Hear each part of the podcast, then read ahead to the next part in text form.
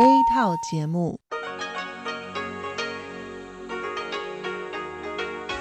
ที่นี่สถานีวิทยุเรดิโอไต้หวันอินเตอร์เนชันแนล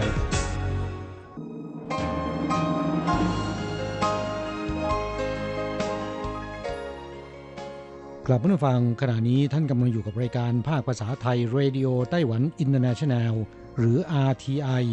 ออกกระจายเสียงจากกรุงไทเปไต้หวันสาธารณรัฐจีน เป็นประจำทุกวันนะครับ นอกจากรับฟังทางเครื่องรับวิทยุได้แล้ว ยังสามารถรับฟังรายการผ่านระบบออนไลน์ได้ที่ thai.rti.org.tw หรือที่ RTI Fanpage นะครับ ขอเชิญติดตามรับฟังรายการของเราได้ ตั้งแต่บัดนี้เป็นต้นไป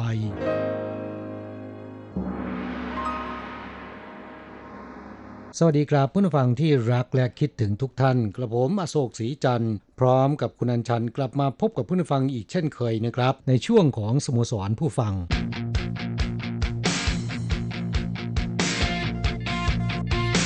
ข่าวเด่นประเด็นร้อน คุณผู้ฟังคะสัปดาห์นี้อากาศเย็นลงนะคะแล้วก็ในช่วงสุดสัปดาห์นั้น เนื่องจากว่ามีลมหนาวพัดลงมาปกคลุมไต้หวัน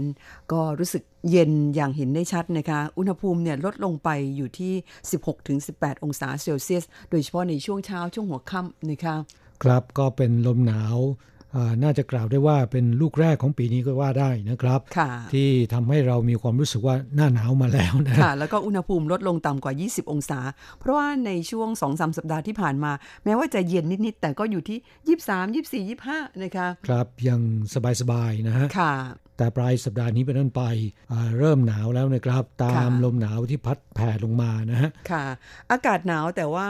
โอ้ยช่วงนี้นี่ประเด็นร้อนมีเยอะเลยนะคะครับอย่างเช่นเพื่อนฟังที่อยู่เมืองไทยคงจะรับรู้ได้ดี เรื่องของการเมืองนั้นร้อนแรงเหลือเกิน ในไต้หวันนั้นก็ พลอยร้อนตามไปด้วยนะคะเพราะว่ามีคนจับตาประเด็นร้อนที่เมืองไทยเยอะพอสมควร การชุมนุมที่เมืองไทยนั้นกลายเป็นอ่าข่าวที่สื่อไต้หวันเกาะติดกันทุกวันเลยนะคะอืมครับมีคนไต้หวันเจอที่ไหนว่าจะถาม แต่เรื่องนี้นะครับว่าเป็นยังไงหวังว่าจะจบลงด้วยดีนะครับ เราก็หวังเป็นเช่นนั้นนะค่ะ การที่สื่อไต้หวันนำเสนอข่าวคราวที่เมืองไทยอะถี่ขนาดนี้เนี่ยก็สะท้อนให้เห็นว่าคนไต้หวันนั้น สนใจเรื่องราวของไทยมากยิ่งขึ้นนะคะครับ เพราะว่ามีความผูกพันมีความใกล้ชิดกันมากนะฮะคนไต้หวันไปเที่ยวต่างประเทศ ประเทศไทยเป็นประเทศแรก ๆ ที่คนไต้หวันไปเที่ยวต่างประเทศนะฮะค่ะ แล้วก็ในช่วง2-3ปีมานี้ มีนักท่องเที่ยวไทยเนี่ยเดินทางเข้ามาท่องเที่ยวในไต้หวันมากขึ้นแบบเท่าทวีคูณ อันเนื่องมาจากการเปิดฟรีวีซ่าของไต้หวันนั่นเอง ก็เลยทำให้คนไต้หวันในช่วงหลังๆมาเนี่ยโอ้ยเข่อเรียนภาษาไทยกันเยอะนะคะขนาดครับว่า พ่อค้าแม่ค้าแถวแถวๆสถานีรถไฟไทเปเนี่ยบางครั้งที่ฉันไปเดินซื้อของเขาเห็นหน้าตาเราแปลกๆ ไปจากคนจีนบ้างถามบอกมาจากไหน บอกมาจากเมืองไทยนี่แหมรีบตีซีเลยนะคะบอกสอนภาษาไทยให้หน่อย อย่างเช่นว่า ราคาเท่าไหร่ถูกแล้วไม่แพงนะอะไรพวกนี้ ครับคนไต้หวันเจอคนไทยเนี่ยคำแรกที่เขาพูดได้ก็คือ ซานหวานตีคะนะฮะค่ะอ่าขาหมูสามถ้วยนะฮะสวัสดีค่ะนะคะเขาออกเสียงกันไม่ค่อยชัดเจนก็เลยอาศัยอ่าเสียงพ้องในภาษาจีนนั้นมาจดจำคำนี้นะคะอืมครับก็อ่าเป็นอ่าเรื่องราวที่เกี่ยวกับ ข่าวเมืองไทยที่มาดังในไต้หวัน แต่ว่าความจริงแล้วสังคมไต้หวันในช่วงสัปดาห์ที่ผ่านมานี้ก็มีประเด็นร้อนนะคะ ร้อนพอสมควร โดยเฉพาะคนที่กังวลเรื่องของสุขภาพร่างกายนะคะ คนที่ที่บ้านเนี่ยมีเด็กแล้วก็มีคนชรา เรื่องของวัคซีนป้องกันไข้หวัดใหญ่นั่นเอง ครับ รัฐบาลออกมาประกาศตั้งแต่แรกเริ่ม บอกว่าปีนี้เตรียมไว้แล้ว 6 ล้านกว่าโดสนะครับ ให้ประชาชนเนี่ยไปฉีดกัน แล้วก็บอกว่าประโยชน์จากการฉีดวัคซีนป้องกันไข้หวัดใหญ่ นอกจากจะป้องกันไข้หวัดใหญ่ได้แล้วนะครับ ยังสามารถที่จะบรรเทาอาการของคนที่ป่วยเป็นโรคโควิด -19 ได้ถ้าหากว่าโชคร้ายติดเชื้อนี้นะครับ มันจะไม่รุนแรงและไม่ทรมาน เท่ากับคนที่ไม่ได้ฉีด วัคซีนป้องกันไข้หวัดใหญ่นะ พอพูดแบบนี้นี่คนแห่ไปฉีดกันใหญ่เลยนะคะครัทั้งบที่เมื่อปีที่แล้วเนี่ยกลุ่มเสี่ยงที่เขาประกาศออกมาว่าไปฉีดได้ฟรี 9 กลุ่มเนี่ยนะคะก็เหมือนกับปีที่แล้ว แต่ว่าปีที่แล้วนั้นวัคซีนก็ซื้อมาในปริมาณเท่า ๆกันก็คือ 6 ล้านกว่าโดส ปรากฏว่าปีที่แล้วนั้นเหลือไม่มีคนฉีดนะคะ บางคนยังกลัวซะได้วยซ้ำเพราะมีข่าวลือว่าโอ้ยฉีดวัคซีนแล้วมีผลข้างเคียง ปีที่แล้วนี่คนไม่ค่อยไปฉีดกัน แต่ปีนี้สิคะมันสถานการณ์มันเปลี่ยนไปนะคะครับจำได้ว่าปีก่อนๆเนี่ยนะครับ การจะเรียกร้องให้ประชาชนไปฉีดวัคซีนเนี่ยสถานีอนามัยต่างๆ ต้องเอารางวัลเข้าไปล่อนะคือเอาของมาแจกด้วยนะคะคือฉีดวัคซีนให้ฟรียังแจกของฟรีอีกต่างหาก แต่ปีนี้รัฐมนตรีกระทรวงสาธารณสุขและสวัสดิการนะครับนายเฉินสือจง ซึ่งคนนี้เนี่ยโด่งดังมาจากเรื่องการป้องกันโควิด -19 นะครับ มาเป็นพรีเซนเตอร์ฉีดวัคซีนก่อนใครอื่นนะโดยบอกว่าเป็นตัวอย่างนะครับ ก็ทำให้ประชาชนเนี่ยแห่กันไปรับการฉีดวัคซีน ปรากฏว่าสัปดาห์เดียวเท่านั้น วัคซีนเกือบจะหมดถึงขั้นต้องออกมาประกาศให้คนที่มีอายุ 50-64 ปี ซึ่งเดิมบอกว่าให้ไปฉีดฟรีนะครับ คนกลุ่มนี้เนี่ยให้หยุดฉีดก่อน ให้คนที่มีอายุ 65 ปีขึ้นไป ไปรับการฉีดก่อนนะค่ะ คือเขาให้เหตุผลว่าตอนนี้เนี่ยวัคซีนเหลือไม่มากนะคะ คนอายุ 50-64 ปีเนี่ยความจริงแล้วยังแข็งแรง ก็เอาโอกาสนี้ไปให้คนชราแล้วก็เด็กเล็ก หรือไม่งั้นก็เป็นสตรีมีคันได้ฉีดกันก่อน คราวนี้เป็นเรื่องเพราะว่าตอนแรกคุณบอกว่าเข้าไปฉีดกันได้นะคะ แถมช่วงแรกๆเนี่ยรัฐบาลก็ประชาสัมพันธ์ว่าสนับสนุนให้ผู้คนไปฉีดกัน แล้วก็เนื่องจากกลัวว่าจะต้องไปรอกันนาน ใช้วิธีจองคิวไว้ล่วงหน้าได้เลยนะคะ บางหมู่บ้านนี่เขาจองกันไว้เรียบร้อยตามปริมาณวัคซีนที่จัดสรรมาเขามีกำหนดเวลา คราวนี้บอกว่าต้องยกเลิกคนอายุ 50-64 ปีโอ้ยชาวบ้านด่าเละเหมือนกันนะคะแล้วก็บรรดาเจ้าหน้าที่ระดับท้องถิ่นนี้เขาก็บ่นกันว่า เอาแล้วจะต้องทํำยังไงเนี่ยในเมื่อลงคิวกันเรียบร้อยแล้วคุณก็ต้องไปเช็คว่า แต่คนนี้นี่อายุเท่าไหร่ ถ้าอายุระหว่าง 50ถึง64 ปี ก็ต้องตัดออกไปก่อน แล้วก็ขยับคิวคนอื่นเข้ามาแทน ก็เป็นการเพิ่มงานให้กับเจ้าหน้าที่ ช่วงกลางสัปดาห์นี้มีผู้ใหญ่บ้านคนหนึ่งนะคะ จากเขตปั่นเฉียวนครนิวไทเปเนี่ย ควงไม้เบสบอลไปที่กรมควบคุมโรคเลยนะคะ จะไปทะเลาะเอาวัคซีนมาฉีดให้ลูกบ้าน เขาบอกว่าลูกบ้านเขาตอนนี้ที่อยู่ในกลุ่มเสี่ยงเนี่ยมีประมาณ 700 กว่าคน วัคซีนตอนนี้ที่สถานีอนามัยเหลือแค่ไม่ถึงร้อยโดสนะคะ แล้วจะฉีดกันยังไงนะคะครับแล้วก็ตอนนี้เนี่ยยังไม่ได้รับการจัดสรรเพิ่ม เป็นเรื่องเป็นราวปรากฏว่ารัฐมนตรีกระทรวงสาธารณสุขเนี่ยออกมาขอโทษเมื่อ ปลายสัปดาห์ก่อนนะคะ แต่ก็ยังไม่ได้ผลนะคะ สุดท้ายเนี่ยนายกรัฐมนตรีก็ต้องออกมาขอโทษด้วยเมื่อช่วงต้นสัปดาห์นี้บอกว่าขอโทษประชาชนทีที่มีความบกพร่องในเรื่องนี้นะคะครับก็รัฐบาลประชาสัมพันธ์ชักชวนให้ประชาชนไปฉีด เมื่อคนแห่ไปฉีดวัคซีนแล้วเนี่ยทำให้หมดไปอย่างรวดเร็ว ทีนี้มาระงับกลุ่มเสี่ยงบางกลุ่ม บอกว่าหยุดฉีดก่อน และอธิบายบอกว่าไม่เป็นไรไม่มีปัญหานะประชาชนก็จวกแหลกเลยนะครับ คือบอกตอนนี้เนี่ยเขาคงไม่เชื่อแล้ว ข้อมูลระบุว่าปีนี้รัฐบาลไต้หวันเนี่ยสั่งซื้อวัคซีนไข้หวัดใหญ่เนี่ยนะคะ 6 ล้านกว่าโดส พอๆกับปีที่แล้ว เพราะคาดคิดไม่ถึงว่าคนจะไปฉีดกันมากถึงขนาดนี้ ข้อมูลบอกว่าที่ซื้อมา 6 ล้านกว่าโดสนี่นะคะณวันศุกร์ที่ผ่านมานี้ แจกจ่ายออกไปแล้ว 5ล้าน4แสนโดส หรือประมาณ 88%ของที่ซื้อมา ตอนนี้ที่เหลืออยู่ประมาณแค่ 12%เท่านั้นต้องเอาไว้สำรองยามฉุกเฉิน ครับผมก็ไม่ทันไปฉีดนะตอนนี้จะไปฉีดก็ต้องจ่ายเงินเองนะครับ อันนั้นที่บอกว่า 6 ล้านกว่าโดสเนี่ยเป็นวัคซีนไข้หวัดใหญ่แบบฟรีนะที่รัฐบาลให้ฉีดฟรี แต่ถ้าประชาชนอยากจะไปฉีดเองนะครับ ก็ต้องเสียค่าใช้จ่ายนะ ตั้งแต่ 800 ไปถึง 1,500 ตามแต่ยี่ตามแต่ยี่ห้อใดนะฮะ ค่ะ แต่ว่าก็ไม่ได้มีกันทุกโรงพยาบาลหรือทุกคลินิกนะครับเพราะว่าบางที่นั้นก็หมดไปแล้วเหมือนกันนะครับ ครับปีนี้ผู้คนตื่นตัวเนี่ยก็อาจจะเนื่องมาจากโควิด -19 นะฮะ ซึ่งเรื่องนี้มีผู้เชี่ยวชาญในนักวิชาการจำนวนมากออกมา บอกว่ารัฐบาลเนี่ยบกพร่อง ก็น่าจะประมาณการได้นะครับ ว่าปีนี้กับสถานการณ์ปีที่แล้วมันแตกต่างกันนะ ปีนี้มีโควิด -19 เข้ามาด้วย ก็อาจจะทำให้ประชาชน แม้นจะยังไม่มีวัคซีนโควิด -19 แต่ไปฉีดวัคซีนไข้หวัดใหญ่ป้องกันไว้ล่วงหน้าเนี่ยอย่างที่รัฐบาลบอกแล้วมันสามารถช่วยทุเลาเบาบางลงได้บ้างนะประชาชนก็เลยไปแห่กันไปฉีด ผลก็ปรากฏเป็นแบบนี้แล้วครับค่ะ อันนี้เป็นเรื่องราวที่เกิดขึ้นในสัปดาห์ที่ผ่านมานี้นะฮะค่ะอีกเรื่องหนึ่งที่นำมาเล่าให้ฟังก็เป็นเรื่องเบาๆ เป็นเรื่องการท่องเที่ยว เพื่อนผู้ฟังหากมีโอกาสมาท่องเที่ยวที่ไต้หวันน่าจะไปลองอใช้บริการดู หรือคนที่อยู่ในไต้หวันก็ขอเชิญชวนไปลองนั่งดูนะครับ อะไรคะะเป็นรถไฟหวานเย็นของไต้หวันนะครับ ซึ่งการรถไฟไต้หวันจะมีการยกระดับคุณภาพ และก็ประสิทธิภาพให้สูงขึ้นไม่เพียงแต่ ใช้เพื่อการเดินทางเท่านั้นนะครับ ยังใช้เป็นขบวนรถท่องเที่ยวได้ด้วยนะอ๋อเหรอคะ ราะว่ารถไฟแบบนี้ดิฉันก็ได้ใช้บริการบ่อยๆนะคะคือบางทีขี้เกียจขับรถเนี่ยก็จะนั่งรถไฟแบบนี้ เพราะว่ามันเป็นรถไฟที่วิ่งระหว่างเมืองนะคะที่บอกว่าหวานเย็นนั่นเป็นเพราะมันจอดทุกสถานีถ้าไม่ใช่ช่วงชั่วโมงเร่งด่วนเนี่ยนะคะ ก็ไม่ได้รับผลกระทบเท่าไหร่นักแต่ถ้าหากเป็นชั่วโมงเร่งด่วนเนื่องจากว่าเป็นรถไฟหวานเย็นคือเกรดเข้าเนี่ยจะต่ำที่สุดนะคะคือวิ่งช้าที่สุด เพราะฉะนั้นถ้าเจอรถไฟขบวนด่วนเนี่ยนะคะ เนื่องจากว่าเป็นรางรถไฟเดียวกัน คุณจะต้องหลีก ไปรอให้รถไฟด่วนเนี่ยวิ่งไปก่อนจากนั้นทางสถานีถึงจะปล่อยรถไฟหวานเย็นนี่ตามหลังไปนะคะครับ แต่ก็ไม่ถึงกับช้านักใช่ไหมฮะบางทีก็รอเป็นประมาณ 10 นาทีก็มีนะคะอ๋อผู้ฟังที่อยู่ในไต้หวันส่วนใหญ่คงเคยนั่งรถไฟ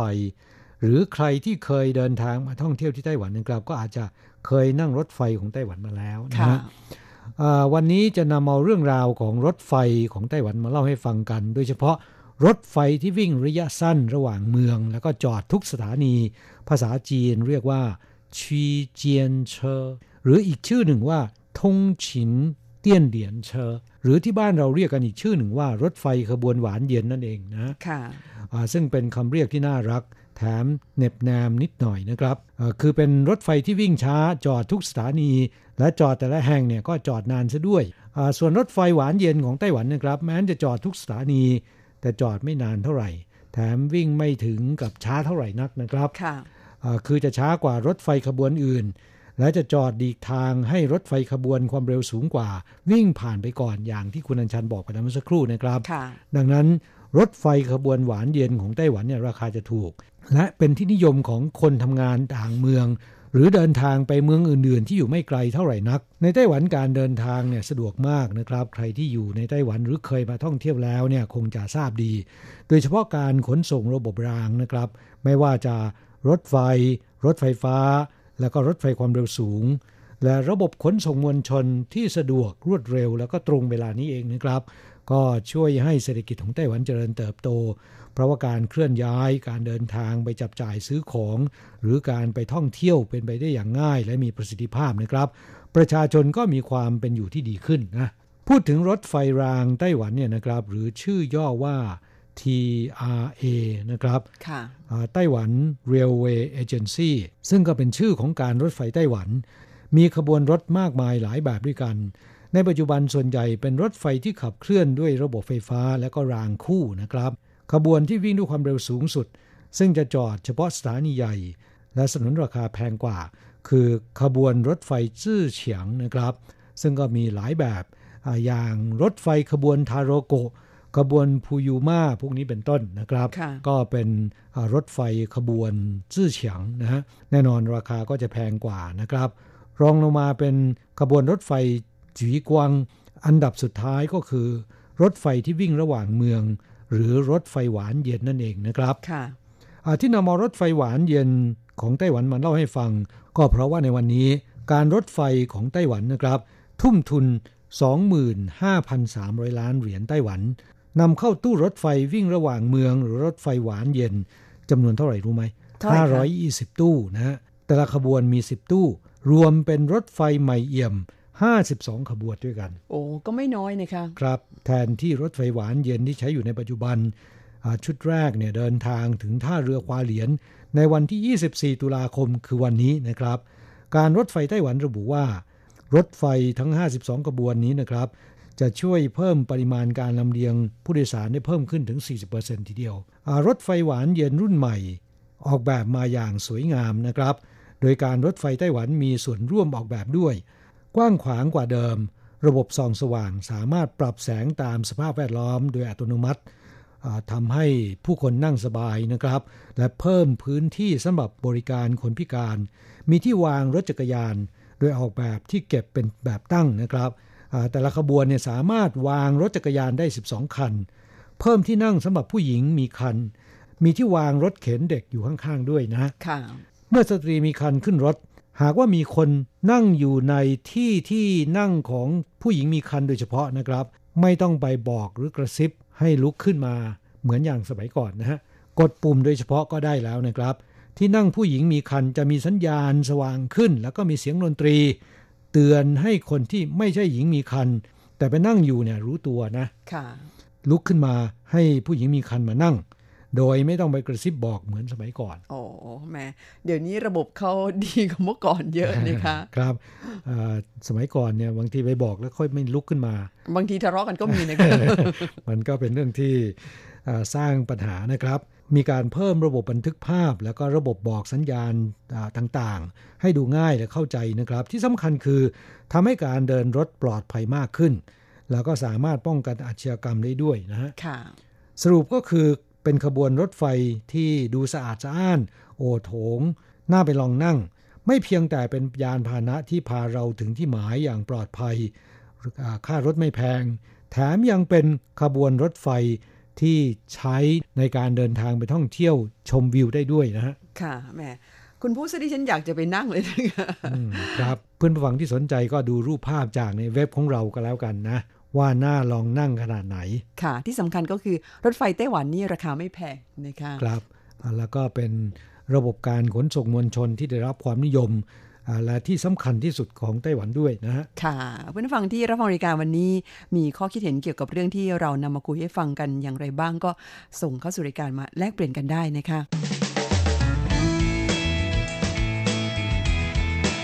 คลายความทุกข์ปันความสุข ครับช่วงนี้มาตอบจดหมายจากเพื่อนผู้ฟังกันนะครับ ฉบับแรกวันนี้เป็นจดหมายของคุณสุทัศน์ทรัพย์ผู้นะคะ เป็นจดหมายแบบดั้งเดิม ซึ่งในช่วงตั้งแต่ต้นปีมานี้จดหมายแบบดั้งเดิมนั้น มีมาแทบจะนับฉบับได้นะคะครับก็ต้องขอบคุณคุณสุทัศน์เป็นอย่างมากเลยนะคะ ที่ให้ความกรุณากับผู้จัดอ่าได้เขียนจดหมายแบบดั้งเดิม แล้วก็ส่งทางอากาศมาที่ไต้หวันนะคะ ครับถือเป็นกำลังใจ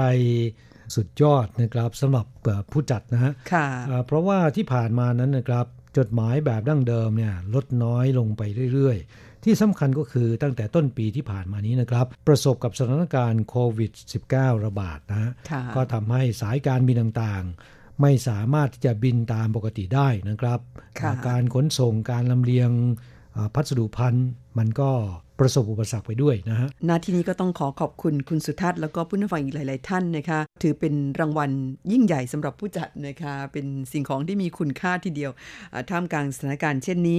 ขอบคุณคุณสุทัศน์มาณที่นี้ด้วย จดหมายฉบับนี้ของคุณสุทัศน์นะคะ ซึ่งเขียนมาจากที่อุทยานแห่งชาติแก่งกระจานอำเภอแก่งกระจานจังหวัดเพชรบุรีค่ะ บอกว่าสวัสดีครับ คุณอโศกศรีจันทร์และคุณอัญชันทรงพุทธและผู้จัดรายการภาคภาษาไทย สถานีวิทยุ RTI เอเชียสัมพันธ์ทุกท่าน เป็นอย่างไรกันบ้างสบายดีกันหรือเปล่า ตั้งแต่โควิด -19 เข้ามาผมก็ได้ห่างจากรายการ สถานีวิทยุ RTI เอเชียสัมพันธ์ไปชั่วขณะหนึ่ง เป็นเพราะว่าต้องปกป้องตัวเองและคนในครอบครัวให้ห่างไกลจากโควิด -19 ด้วย จึงไม่ค่อยได้เดินทางไปไหนมากนัก ตลาดนัด ตลาดกลางคืน ห้างสรรพสินค้าเซเว่นและที่ทำการไปรษณีย์ก็ไม่ได้เดินทางไปเลย จึงไม่รู้ว่าจดหมายแบบดั้งเดิมเขาจะรับส่งกันหรือเปล่า เพราะว่ารถโดยสารก็ห้ามวิ่ง เครื่องบินโดยสารก็ห้ามบิน จึงได้รับข่าวจากทางวิทยุและทีวีเท่านั้น อุทยานแห่งชาติทั่วประเทศไทย ก็ประกาศปิดรับนักท่องเที่ยว จนกว่าจะหาวิธีการป้องกันการระบาดของโควิด -19 ได้ จึงจะเปิด หรือว่าประกาศรับนักท่องเที่ยวให้เข้าไปท่องเที่ยวในเขตอุทยานได้ตามเดิม และเล่าต่อไปว่าอุทยานแห่งชาติก็ได้ประกาศเปิดให้นักท่องเที่ยวเข้ามาเที่ยวได้แล้วครับ เพราะว่าภายในประเทศไทยไม่มีการแพร่กระจายของโรคโควิด -19 แล้ว จะมีแต่คนที่เดินทางกลับมาจากต่างประเทศเท่านั้น ที่มีเชื้อโควิด -19 ติดมาบ้าง ก็ต้องรักษาและกักตัวไว้ที่ใกล้สนามบิน พอรักษาหายก็ปล่อยให้กลับบ้านกันได้ กลับเรื่องการกักตัวผู้โดยสารที่เดินทางมาจากต่างประเทศนะครับ ดยเฉพาะอย่างยิ่งถ้าเป็นคนไทยให้ไปกักตัวที่โรงแรมกักโรคที่กระทรวงสาธารณสุขกำหนดนะฮะค่ะอ่าซึ่งถ้าเป็นคนไทยก็ไม่ต้องเสียค่าใช้จ่ายนะค่ะอันนี้อ่ารู้สึกว่าจะทำดีกว่าไต้หวันนะครับค่ะคนไต้หวันเดินทางกลับประเทศ รับการกักตัวที่โรงแรมกักโรคเนี่ยค่าใช้จ่ายต้องออกเองค่ะซึ่งอาจจะถูกกว่านิดหน่อยนะครับ แล้วก็สามารถยื่นขอเงินอุดหนุนจากรัฐบาลได้บ้างนะฮะแต่ส่วนใหญ่ก็ต้องรับผิดชอบเองนะครับ ค่ะ ที่คุณสุทัศน์เล่ามานั้นก็ทำให้เรานึกภาพถึงไต้หวันว่าอย่างน้อยที่สุดไต้หวันก็ถือว่าดีกว่าประเทศไทยอยู่นิดนึงนะคะ ตรงที่ว่ายังไม่ถึงขั้นที่มีการปิดหรือว่าล็อกดาวน์กันนะคะอย่างเช่นครับที่ทำการไปรษณีย์อย่างที่คุณอ่าสุทัศน์เล่าบอกว่าเขาไม่ได้รับส่งพัสดุ หรือรับส่งจดหมายกันแล้ว ในช่วงก่อนหน้านั้นที่การระบาดค่อนข้างรุนแรงในประเทศเนี่ยไต้หวันยังไม่เคยมีการปิดแบบนี้นะคะครับในไต้หวันเนื่องจากสถานการณ์ไม่รุนแรงนะครับ เพราะฉะนั้น ชีวิตประจำวันของผู้คนยังคงเป็นไปแบบปกตินะ ที่เปลี่ยนแปลงไปก็คือ จะต้องมีการสวมใส่หน้ากากอนามัย แล้วก็เข้าไปที่ไหนเนี่ยก็จะต้องมีการตรวจวัดอุณหภูมิ ครับและฉีดแอลกอฮอล์ล้างมือนะฮะสิ่งเหล่านี้เป็นอุปนิสัยที่ดีนะครับพลอยทำให้โรคไข้หวัดก็พลอยหายไปด้วยนะฮะค่ะแต่อย่างไรก็ตามนะครับ หลังจากที่สถานการณ์บรรเทาแล้วก็เป็นเวลาต่อเนื่องนานเนี่ย ผู้คนก็ชะล่าใจ เริ่มกาดตกใช่ไหมคะใช่ไข้หวัดใหญ่นี่เริ่มกลับมาอีกแล้วนะ ค่ะ จดหมายฉบับนี้ของคุณสุทัศน์เล่าต่อไปว่า ผมจึงเริ่มเขียนจดหมายแบบดั้งเดิม ติดต่อกับทางรายการภาคภาษาไทย สถานีวิทยุ RTI เอเชียสัมพันธ์เหมือนเดิมแล้วครับ เล่ามาว่านิตยสารไต้หวันพาโนรามาราย 2 เดือน ฉบับภาษาไทย ฉบับที่ 29 ประจำเดือนสิงหาคม 2563 นั้นได้รับแล้วเต็มไปด้วยสาระประโยชน์มากมายเลย การปฏิบัติภารกิจพิทักษ์ความสวยงามของไต้หวัน การอนุรักษ์ขุนเขา การสร้างบันไดปลา ช่วยเหล่ามัจฉากลับบ้าน คืนชีวิตให้ท้องทะเล และการสร้างแหล่งวางไข่ให้หมึกหอม ระยะห่างระหว่างเรากับดวงดาว และวิถีตลาดสดของนโยบายมุ่งใต้ใหม่ ทุกเรื่องราวล้วนแล้วแต่มีประโยชน์ต่อผมมากเลย เมื่อได้อ่านแล้ว ดูเหมือนจะคล้ายกับการปฏิบัติงานของผมแทบทุกเรื่องเลยครับ พร้อมจดหมายฉบับนี้ผมก็ได้รายงานผลการฟังของ RTI มาให้ในช่วงเดือนธันวาคมปีที่แล้ว และมกราคม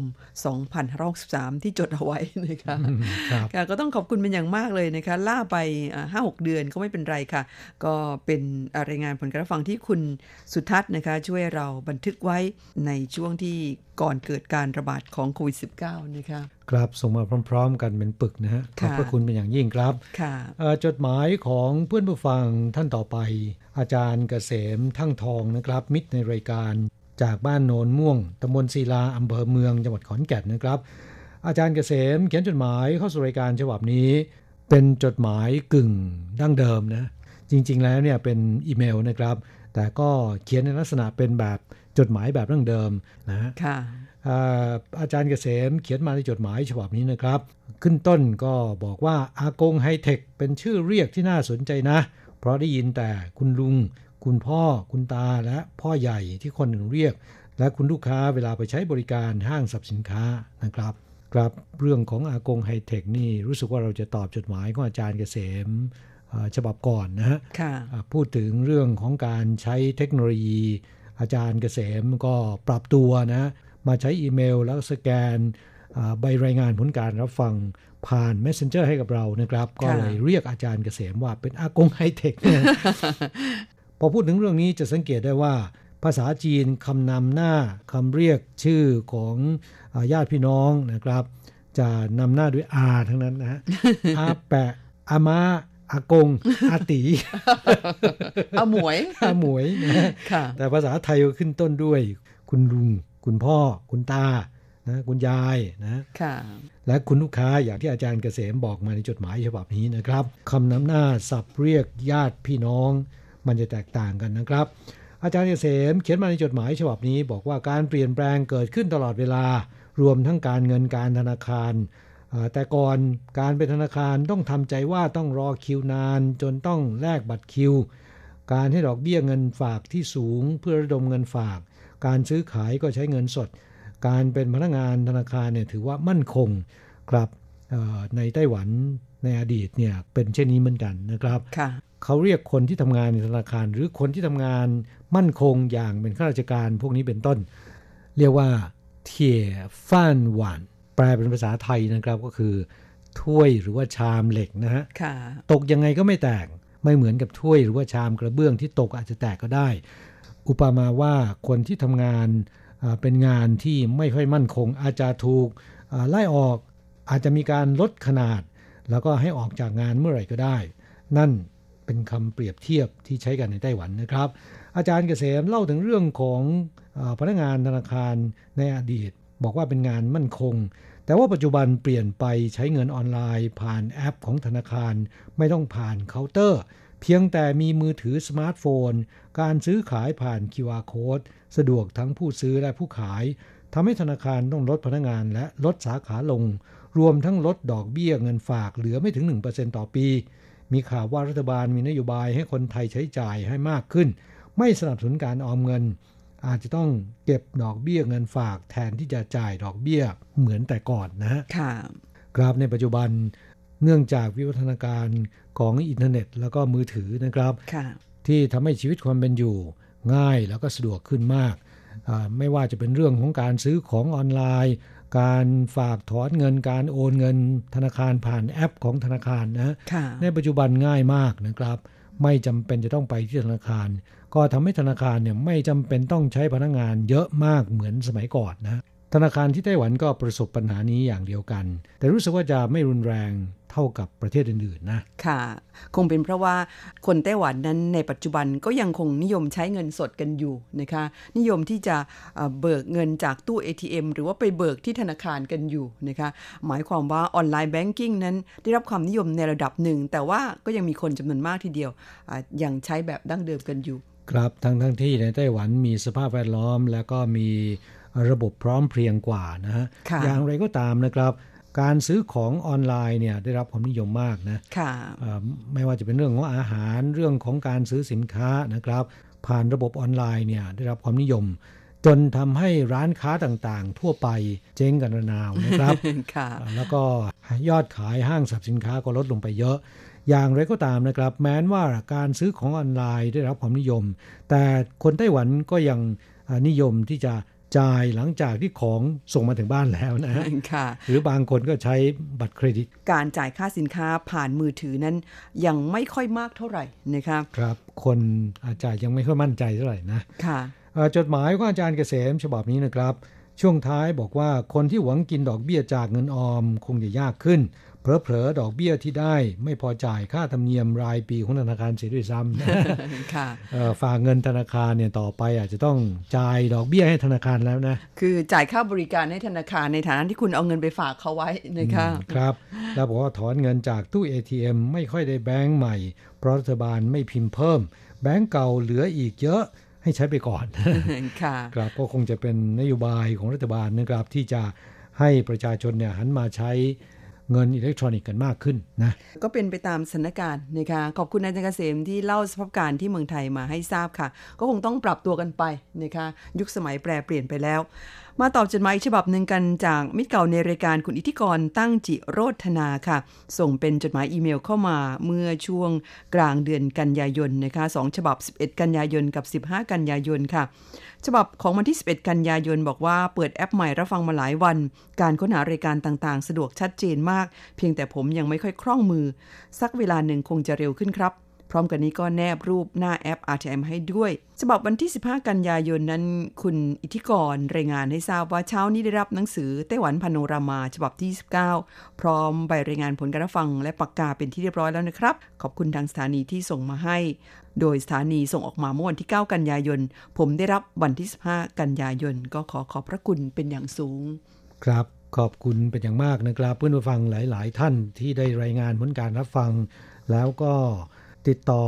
ทางจดหมายทางอีเมล กับรายการของเราเป็นประจำนะครับเล่าเรื่องราวต่างๆ ให้เราทราบ ก็ทำให้พวกเราที่เป็นผู้จัดรายการนะครับ มีความรู้สึก ซาบซึ้งอบอุ่นนะฮะค่ะเพราะอย่างน้อยที่สุดเนี่ยก็มีเสียงตอบรับกลับมานะคะครับยังไงก็ตามค่ะ หากว่าเพื่อนผู้ฟังท่านอื่นๆที่รับฟังรายการวันนี้อยู่ ถ้าคุณมีเวลาว่างนะคะจะกรุณาติดต่อกับเราด้วยการส่งเป็นอีเมลมาทักทายรายงานผลการรับฟังหรือเล่าสภาพการต่างๆ ในสถานที่ที่คุณอาศัยอยู่ หรือเรื่องราวที่คุณอยากจะนำเสนอผ่านรายการเนี่ยเราก็จะยินดีเป็นอย่างยิ่งค่ะ ครับเอ่อเวลาในรายการของเราวันนี้ หมดลงซะแล้วนะครับเราทั้งสองจำเป็นต้องอำลาจากผู้ฟังไปชั่วคราว จะกลับมาพบกันใหม่ที่เก่าเวลาเดิมในสัปดาห์หน้าสำหรับวันนี้ สวัสดีครับ สวัสดีค่ะ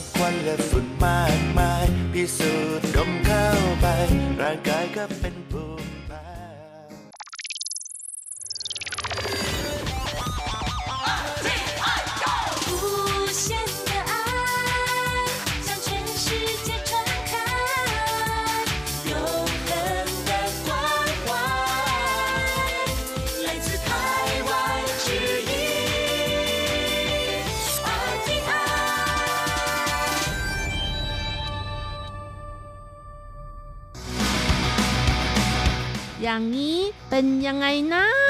อ๋อ อย่างนี้เหรอ ส้มโออร่อย แต่กินร่วมกับยาบางชนิดอันตราย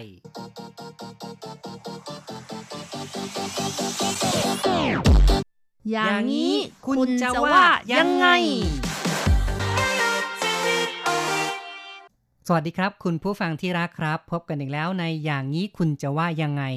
ผมแสงชัย กิตติภูมิวงศ์ค่ะดิฉันรจรัตน์ยนต์สุวรรณค่ะ ครับ ในวันนี้เราจะมาคุยเกี่ยวกับเรื่องของส้มโอกันนะครับ ส้มโอก็เป็นผลไม้ชนิดหนึ่งนะคะ ที่อยู่ในตระกูลเดียวกับพวกส้มทั้งหลายค่ะ ใช่นะครับ ก็ลูกกลมๆ ใหญ่ ๆ คล้ายส้ม แต่ก็ใหญ่กว่าส้มมากเลยนะครับ ค่ะ ส้มโอภาษาจีนเรียกว่า ยิ่วจื่อค่ะ แต่บางคนก็เรียกกันว่าหวนตั้นอืมครับก็สับสนเหมือนกันนะคะว่าหวนตั้นกับยิ่วจื่อนี่มันต่างกันยังไงนะครับอิ่วจือนี่ก็แปลตรงตัวคือเป็นส้มโอเลย แต่ว่าอวนตันนี่ดูเหมือนว่าจะเป็นชื่อพันธุ์หรือเปล่าครับ ค่ะ ก็เป็นพันธุ์นะคะ แต่ว่าชื่อทางการจริง ๆ ก็คือหมาโต้หวนตั้นนั่นเองค่ะอ๋อก็เลยนะครับเรียกสั้นๆว่าหวนตั้นนะคะครับ คุณรจรัตน์มีเรื่องเล่าความเป็นมาใช่ไหมว่าจริงๆเนี่ยทำไมถึงเรียกว่าหวนตันใช่ไหมครับ ค่ะ ก็เป็นสายพันธุ์ของส้มโอที่นำเข้ามาจากมณฑลฟูเจียนมาปลูกทางภาคใต้ขครัอบงไต้หวันนั่นเองฟูค่ะเจียนก็คือฮกเกี้ยนนะครับ ใช่ค่ะจากตั้งแต่จีนแผ่นดินใหญ่นะครับ ยุคราชวงศ์ชิง ในสมัยของฮ่องเต้คังซีนู่นเนี่ยแหโอ้ละโหค่ะแหมย้อนไปไกลถึงคังซีนะใช่ครับค่ะ เพราะว่าคนไต้หวันนี่ในยุคแรกๆก็มาจากทางนู้นกันเป็นส่วนใหญ่ครับก็เลยเอาพันธุ์มาปลูกที่ไต้หวันด้วย ครับ ยุคของคังซีนี่ก็ในสมัยราชวงศ์ชิงนะครับ ใช่ค่ะ ต่อมาก็มีการปรับปรุงพันธุ์ของส้มโอนะคะ โดยไปปลูกที่ตำบลหมาโต้ของนครไถหนันค่ะ ประสบความสำเร็จด้วยนะคะ แล้วก็หลายคนก็คิดว่า เอ๊ะ หมาโต้เหวนตันเนี่ย น่าจะเป็นของตำบลหมาโต้โดยกำเนิดหรือเปล่า อ๋อ ก็เข้าใจกันว่าน่าจะเป็น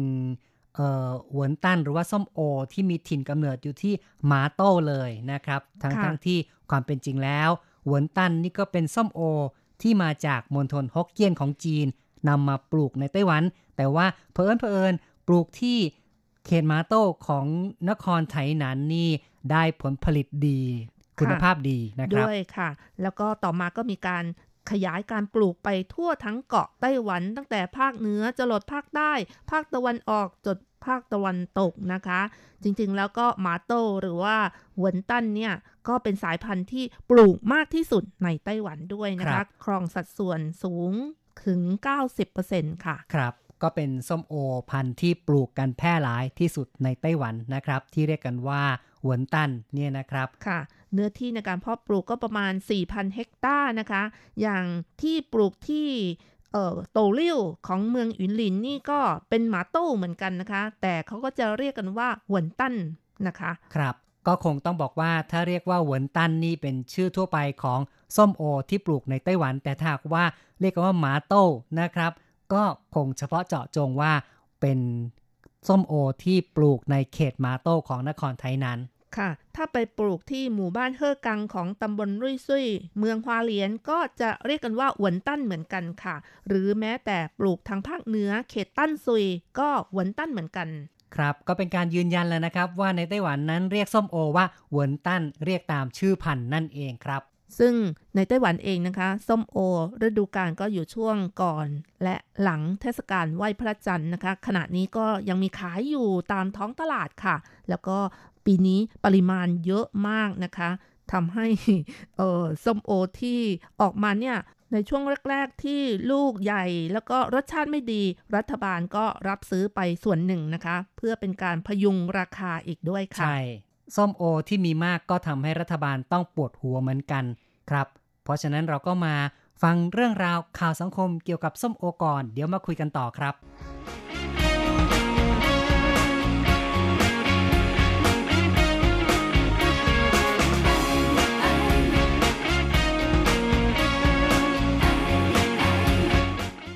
ส้มโออร่อย แต่กินร่วมกับยาบางชนิดอันตราย ช่วงปลายเดือนกันยายนที่ผ่านมา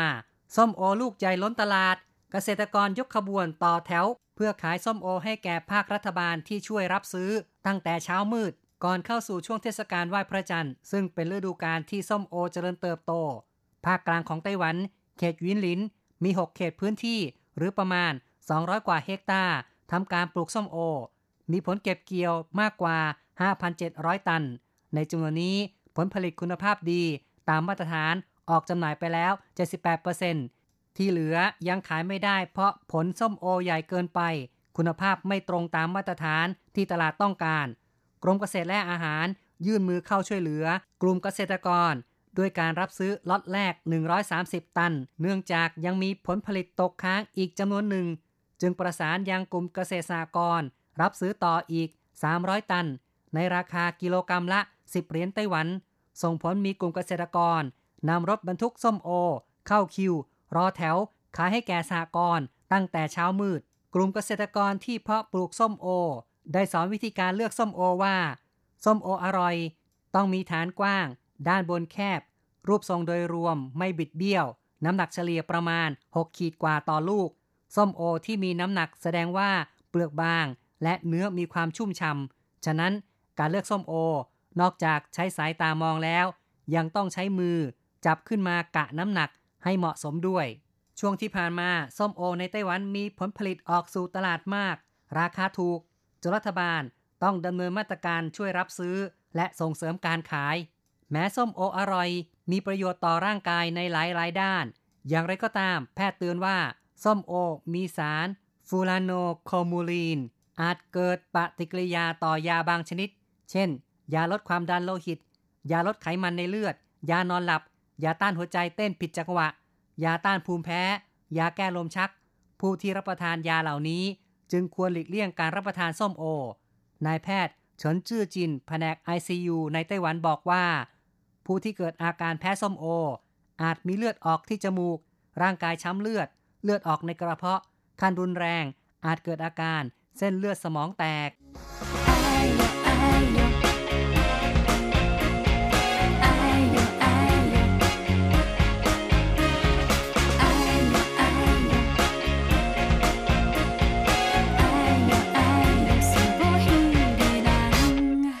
ครับ ก็ต้องบอกว่าในไต้หวันนี่มีพื้นที่ปลูกส้มโอกระจายอยู่ในหลายส่วนเลยนะครับ ตั้งแต่ภาคเหนือภาคกลางภาคใต้ก็มีทั้งนั้นเลยครับ ภาคตะวันออก ภาคตะวันตกก็มีค่ะโอ้โหอย่างที่ฮวาเหลียนนะคะ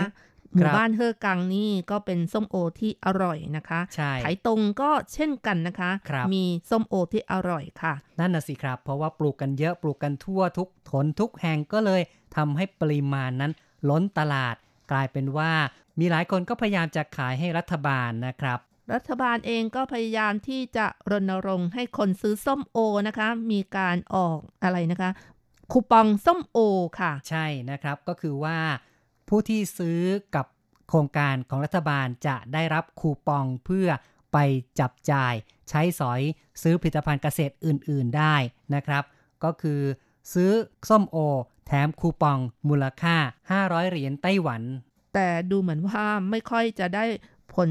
รับที่ดีนะคะ เพราะว่าส้มโอราคาถูกนั่นเองค่ะ ใช่นะครับ ไม่จำเป็นต้องซื้อกับรัฐบาลนะครับ ก็สามารถที่จะซื้อราคาถูกได้อยู่แล้ว แม้จะมีคูปองมาล่อ คนก็ยังไม่ค่อยสนใจเท่าไหร่นักนะครับ เอาละครับต่อไปเรามาฟังความเห็นเพื่อนๆดีกว่าว่ามองเรื่องราวของส้มโอกันอย่างไรบ้าง เริ่มจากการพูดคุยทางโทรศัพท์กับคุณมาดีครับ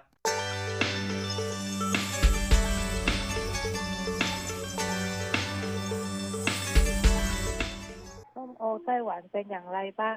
ส้มโอที่ชื่อว่าหมาโตอันนั้นอะอร่อยมาก อ๋อ ครับค่ะรับประทานไปเยอะไหมเอ่ย ไม่ค่อยเยอะค่ะ อืม นะครับ ไปซื้อเองหรือเปล่าค่ะครับ หรือว่าใครให้มาครับเอ่ย ญาติให้มาค่ะ อ๋อ ญาติให้มานะครับค่ะก็ถือว่าอร่อยใช่ไหมครับ ก็มีทั้งอร่อยแล้วก็ไม่อร่อยค่ะ ครับ ส้มโอนี่ปอกไงครับ ปอกยากไหมไม่ยากค่ะ ครับ ปกติทำยังไงเอ่ย ก็หั่นหัวก่อน อ๋อ แล้วก็แฉะเป็นกรีบกรีดนะครับ แล้วก็กรีดกรีดเป็นกรีบเป็นกรีบแล้วก็แกะออกค่ะ อืม นะครับ ก็แกะรับประทานทีละ เออเรียกว่า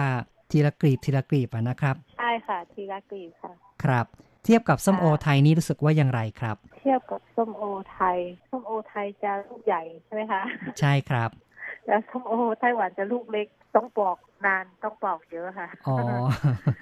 นะครับ รูปร่างก็ต่างกันแล้วนะครับ ค่ะ แล้วรสชาติล่ะเวครัลาบในการปอกก็เยอะ รสชาตินี่เนื่องจาก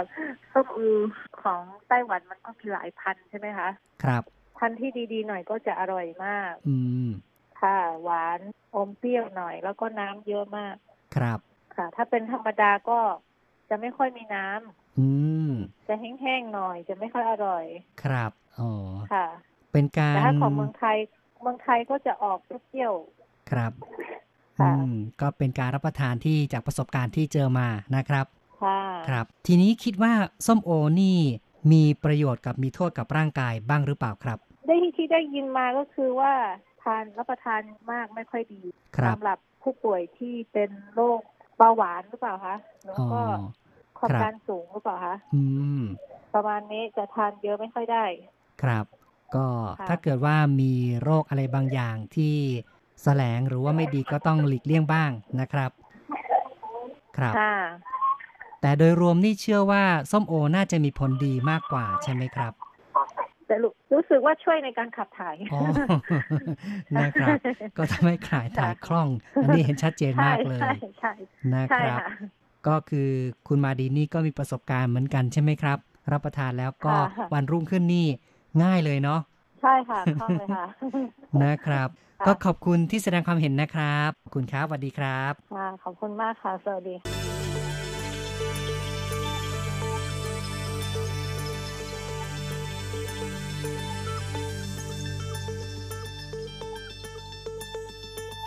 จบไปนะครับการพูดคุยกับคุณมาดีครับ ซึ่งเธอก็ชอบส้มโอของหมาโต้นะครับหมาโต้ก็อย่างที่เราบอกเป็นส้มโอซึ่งปลูกที่ไทหนันนะครับตำบลหมาโต้ของนครไทหนันค่ะ คุณมาดีบอกว่าส้มโอเมืองไทยนี่ลูกใหญ่กว่า ความเป็นจริงแล้วในไต้หวันก็มีส้มโอลูกใหญ่เหมือนกันนะคะ ก็คือส้มโอไซซีค่ะไซซียิวจือซึ่งลูกประมาณ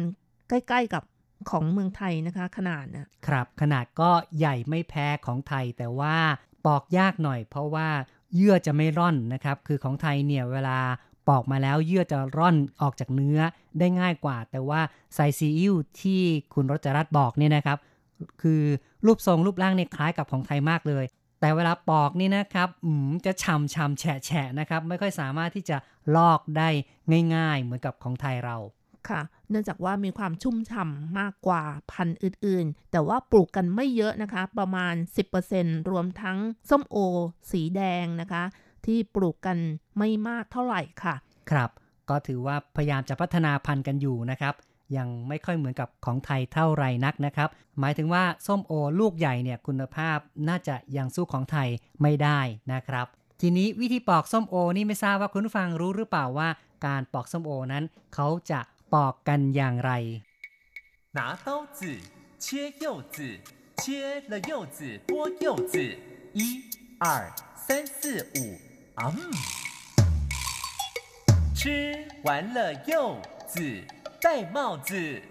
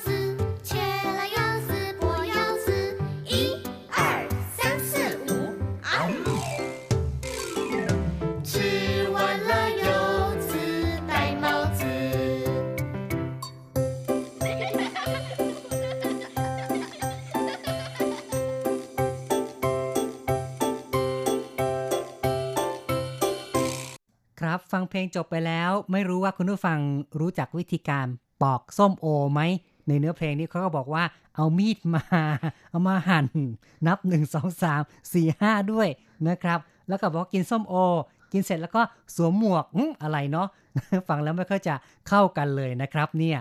แม้ก็เข้ากันดีนะคะ เพราะว่าหลังจากที่ปอกส้มโอเสร็จแล้วก็เอาเปลือกส้มโอเนี่ยมาครอบที่หัวเหมือนกับ ใส่หมวกนะคะ ใส่เป็นหมวกเลยใช่นรัค่ะบตอนมเด็กๆเนี่ยสมัยก่อนรัชรัตน์ก็ทำอย่างนี้เหมือนกันใช่ค่ะนะครับป็ชอบความเล่นคุ้นเคย เด็กๆก็ชอบเล่นกันล่ะนะครับ เพราะฉะนั้นก็กล่าวได้ว่าวิธีการปอกส้มโอของไทยกับไต้หวันนี่ก็คงไม่ได้ต่างกันนะครับ เริ่มจากการเฉือนหรือว่าฝานที่หัว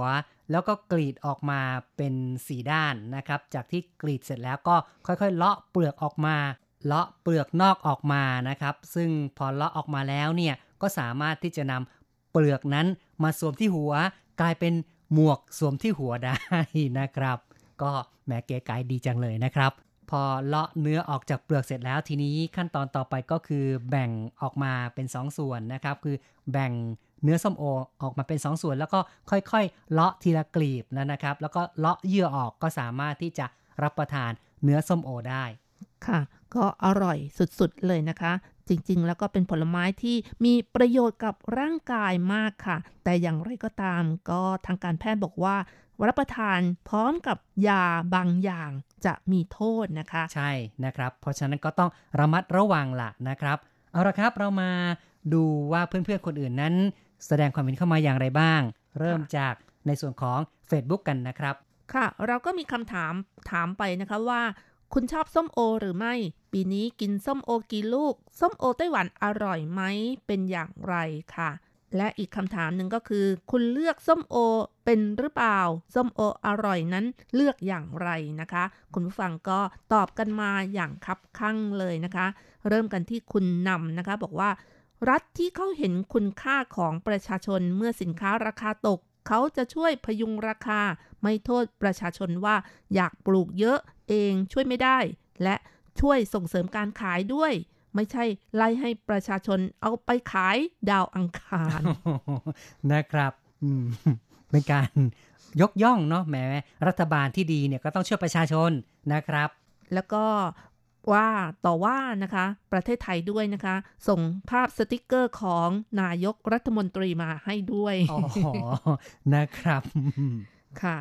คุณที่ใช้นามว่าพ่อน้องไอเดียนะคะ ก็บอกว่าเอาจริง ๆ ครับ ถ้าจะให้ผมซื้อกินเอง ไม่เคยซื้อครับ ส่วนใหญ่จะได้กินตอนโรงงานแจก เทศกาลไหว้พระจันทร์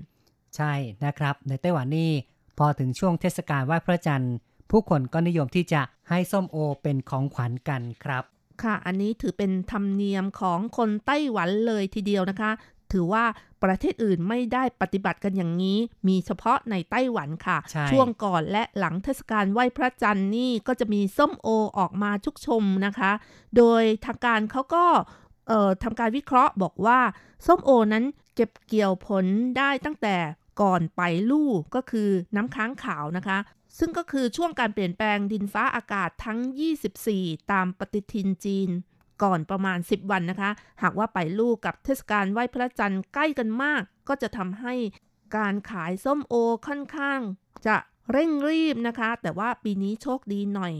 ไปลูกกับเทศกาลไหว้พระจันทร์ห่างกันเกือบเดือนหนึ่งค่ะ ก็ทำให้ส้มโอนั้นสุกงอม รสชาติดีฉ่ำอร่อยนะคะ ครับ ก็ต้องอธิบายนิดนึงคำว่าไปลู่นี้ เป็นชื่อของช่วงอากาศนะครับ ซึ่งใน 1 ปีนั้นจะแบ่งเป็น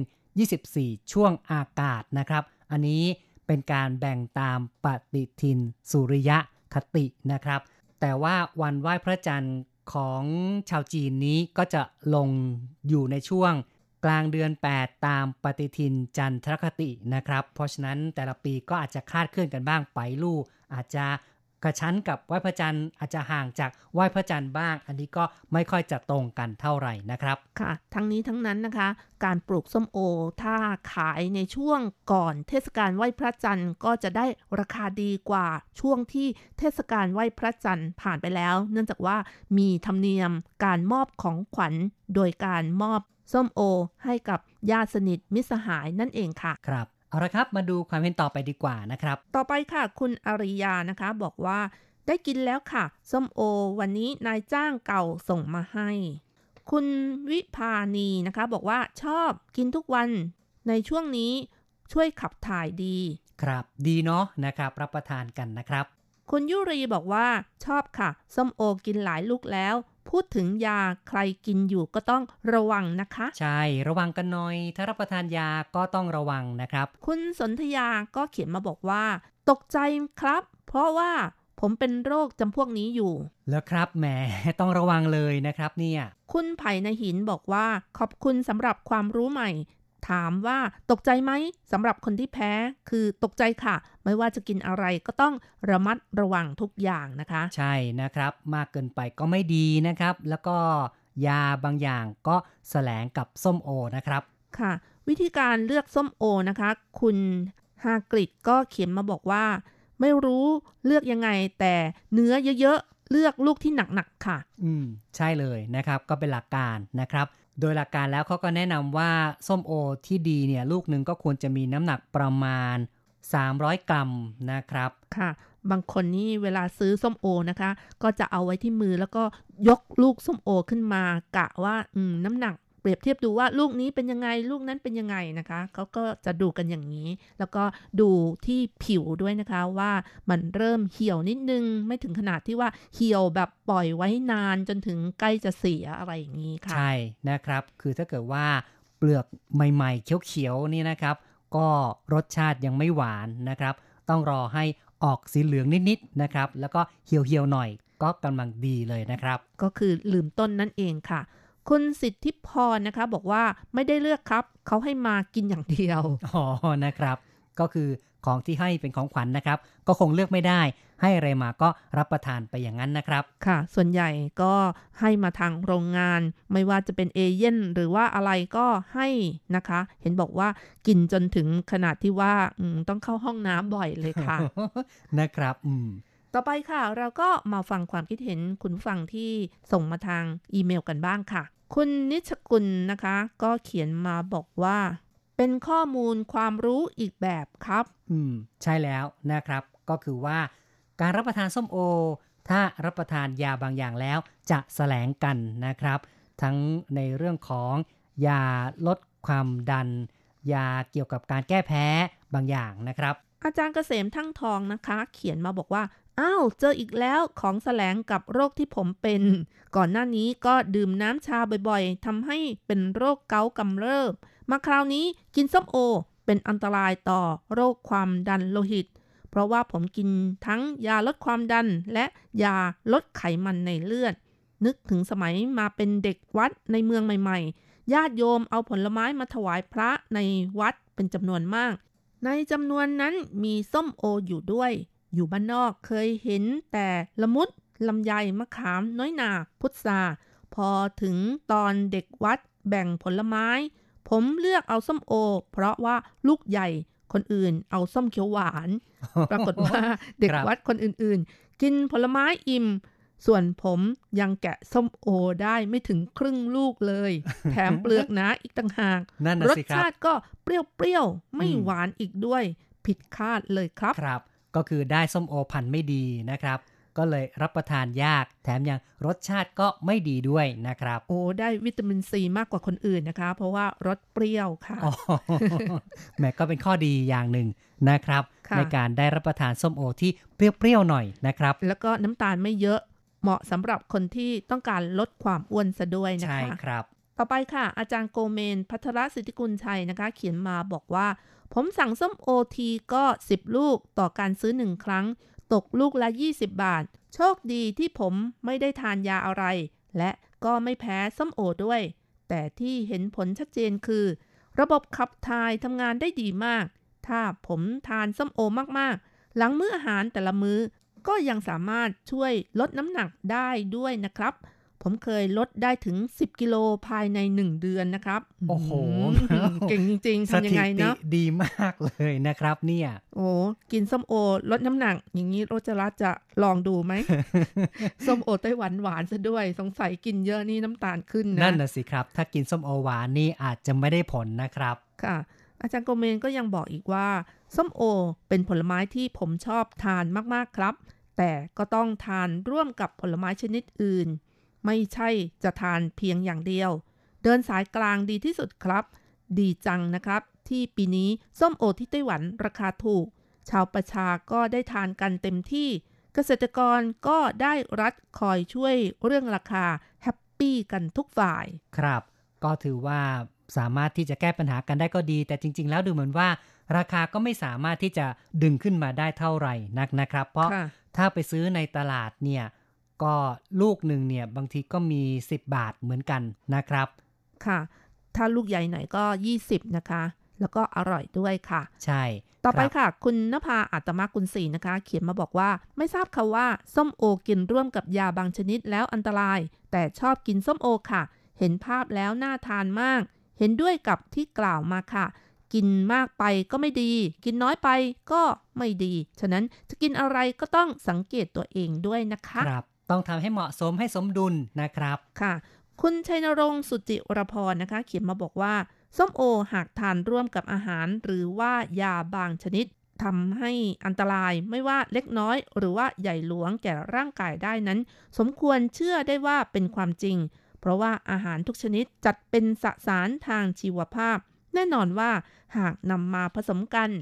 ก็สามารถเกิดปฏิกิริยาทางเคมีได้ โชคดีที่ปฏิกิริยาส่วนใหญ่เกือบทั้งหมดเป็นไปในทางบวก อาจจะมีบ้างที่จะให้ผลที่เป็นลบ หรือว่าผลเสียแก่ร่างกาย ซึ่งตั้งแต่อดีตการมาก็คงมีผู้สังเกตเห็นและเก็บข้อมูลไว้บ้าง หากบังเอิญส่งผลเสียต่อร่างกาย ก็จะมีการบันทึกหรือว่าเตือนเตือนกันไว้ แต่ก็คงจะไม่สามารถทราบได้ทั้งหมด จนกว่าจะเกิดปัญหาขึ้น